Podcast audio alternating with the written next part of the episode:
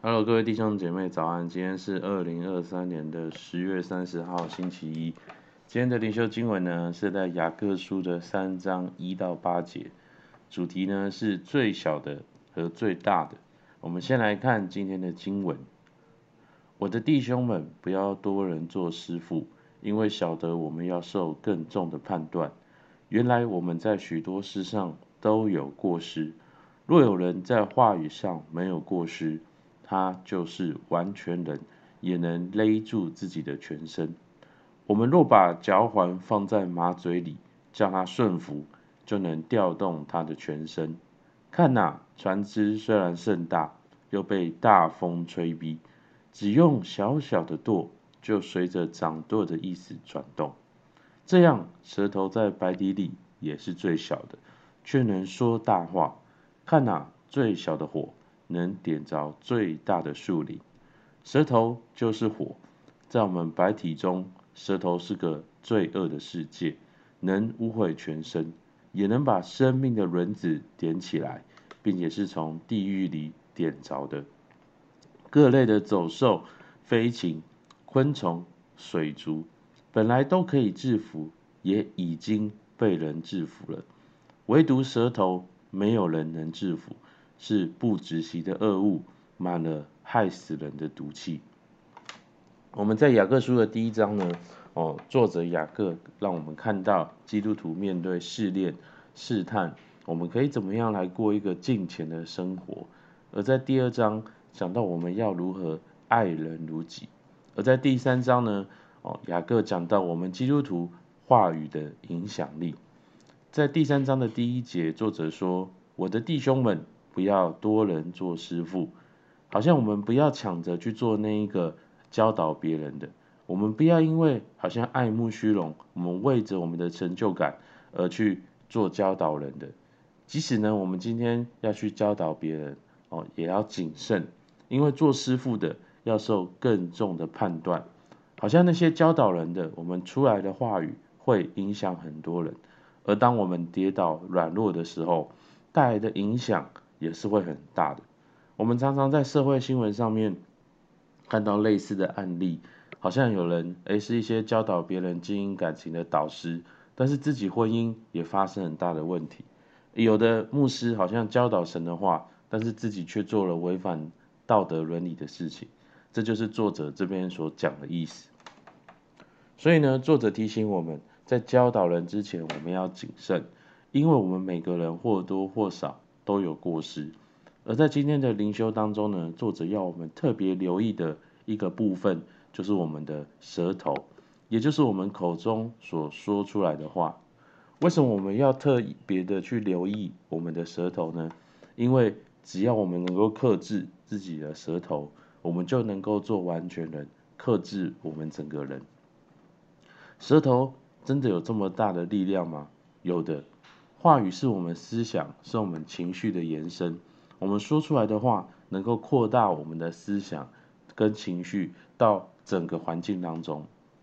你有没有过这样的经验？当你一直好像跟别人抱怨，也许抱怨的当下你很爽，但是呢，当你越抱怨，你越感觉到很无力、很愤怒、很绝望。为什么？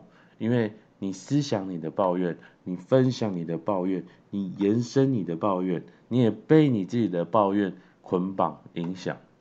同样的，当你周遭有一个人，他一直抱怨个不停的时候，你会感到很开心吗？还是你很有压力？为什么你会有这样的一个好像很有压力的感受？是因为他的抱怨好像也在影响你的情绪。我们当中有多少人在你成长的过程当中，你爸爸妈妈、你的老师好像说过一句话？就深深的影响你，甚至你一辈子都在证明这句话。哦，好像有你被说哦，你一辈子不可能成功了。哎呀，你天生就是笨啊！好像这些话深深的影响你的生命。各位弟兄姐妹，你们有没有看到，话语是很有影响力的？话语决定我们自己的人生，决定了他人的人生，甚至是我们所在的环境。我们的家庭、我们的职场、我们的小组、我们的交友圈的氛围。所以呢，作者用三个比喻来形容话语多么样的有影响力。第一个作者在第三节讲到，我们若把嚼环放在马嘴里，叫它顺服，就能调动它的全身。我们说出来的话语，就好像马的嘴巴里面放的那个嚼环，哦，连着那个缰绳，哦，就可以控制整匹马的行动。我们的话语可以控制我们的行动。我们可以越抱怨越消沉，我们可以被我们的话语的那个缰绳拉住停下来，我们也可以被我们的话语驱动，开始活出我们的生命力。所以而第四节作者说到第二个比喻是：看哪，船只虽然盛大，又被大风吹逼，只用小小的舵，就随着掌舵的意思转动，好像那个舵，小小的舵可以决定一艘大大的船的方向。即使呢，在那个大风大浪当中，舵也有举足轻重的作用。今天你的环境可能有风浪，但是我们的话语可以决定我们要在风浪中。前往哪个方向？而第五节作者说到第三个比喻，是说到看哪，最小的火能点着最大的树林。我们只需要一点点的火，一个烟蒂就能够让整片森林烧起来。我们只要一句话，就能够影响我们自己和他人的一整个人生。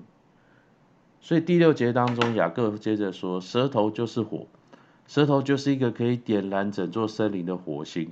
如果我们不学习，好像勒住我们的舌头，那舌头就会成为一个罪恶的世界，能够污秽改变我们整个人生，也能够把生命的轮子点起来。好像那个引擎它被点火的时候，它就会开始转动。我们可以用舌头来点燃那个合神心意的引擎，我们也可以点燃顺从我们的私欲，好像负面的引擎，像是从地狱点着的一样。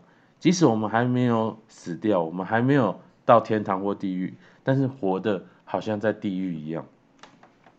那即使舌头是这样的重要，舌头也是我们百体之中很难克制的。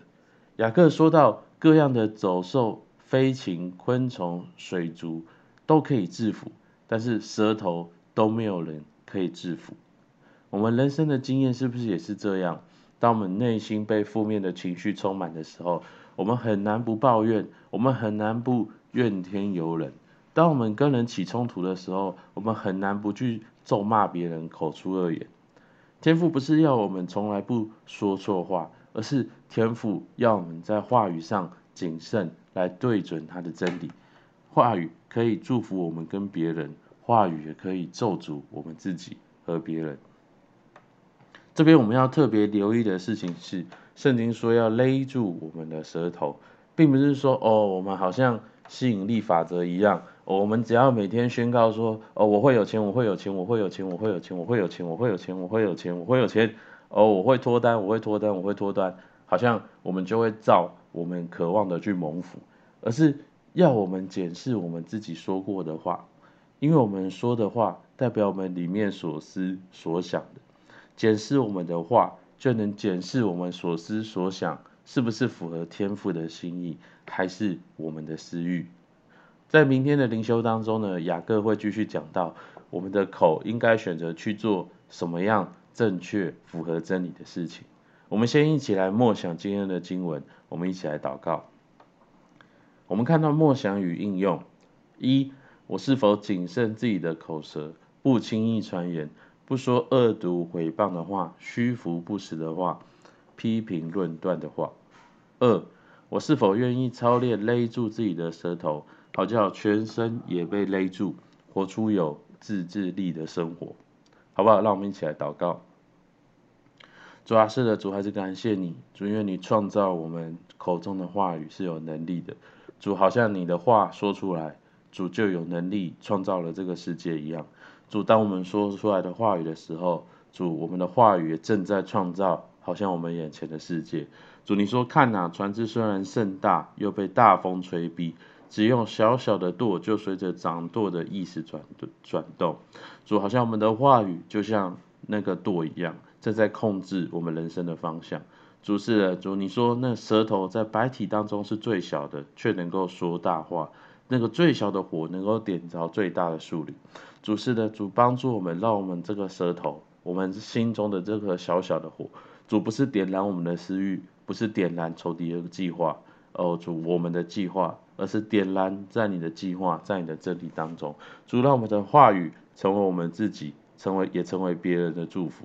主啊，让我们能够勒住自己的舌头。主学习每天来检视我们口中所说的话。主好叫你的心意能够在我们的话语当中来延伸、来彰显。主是的，主还是感谢你，主听我们祷告，奉耶稣的名，阿门。好，我们今天灵修到这边，谢谢大家。